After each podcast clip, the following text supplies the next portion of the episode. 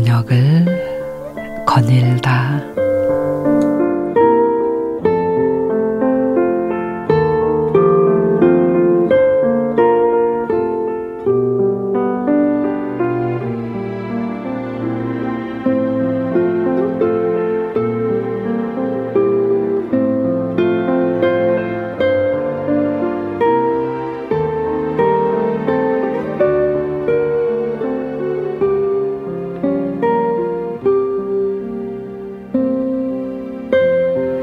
한 청년이 면접을 보러 가는 길이었습니다.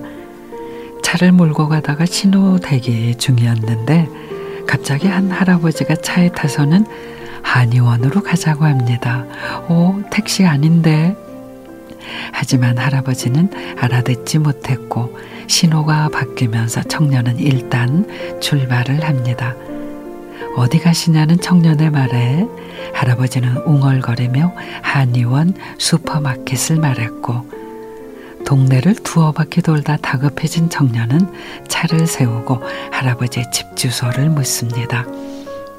할아버지는 차고 있던 목걸이를 보여주고 목걸이에는 뇌졸중 1급 환자라는 설명과 함께 거주지가 적혀 있었습니다. 청년은 할아버지를 집에 모셔다 드리고 다시 면접 장소로 출발을 했습니다.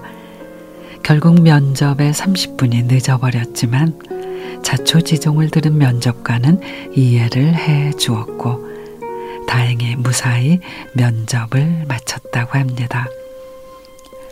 참 세상이 막막하다 싶다가도 이런 훈훈한 소식을 들으면 참 살만하다 싶어지는데요. 피천득 작가는 비와 인생이란 글에서 이렇게 말하고 있습니다. 행복이란 우산을 많이 빌려주는 것이고 불행이란 아무도 우산을 빌려주지 않는 것이다. 비를 맞으며 혼자 걸을 줄 알면 인생의 멋을 아는 사람이고 비를 맞고 혼자 걷는 사람에게 우산을 건네주는 사람은 인생의 의미를 아는 사람이다. 아무리 세찬 비라도 함께 우산을 쓸 사람이 있다면 폭풍우가 몰아쳐도 서로 맞잡은 손을 놓지만 않는다면 우리 세상은 아름다운 세상이 될 겁니다.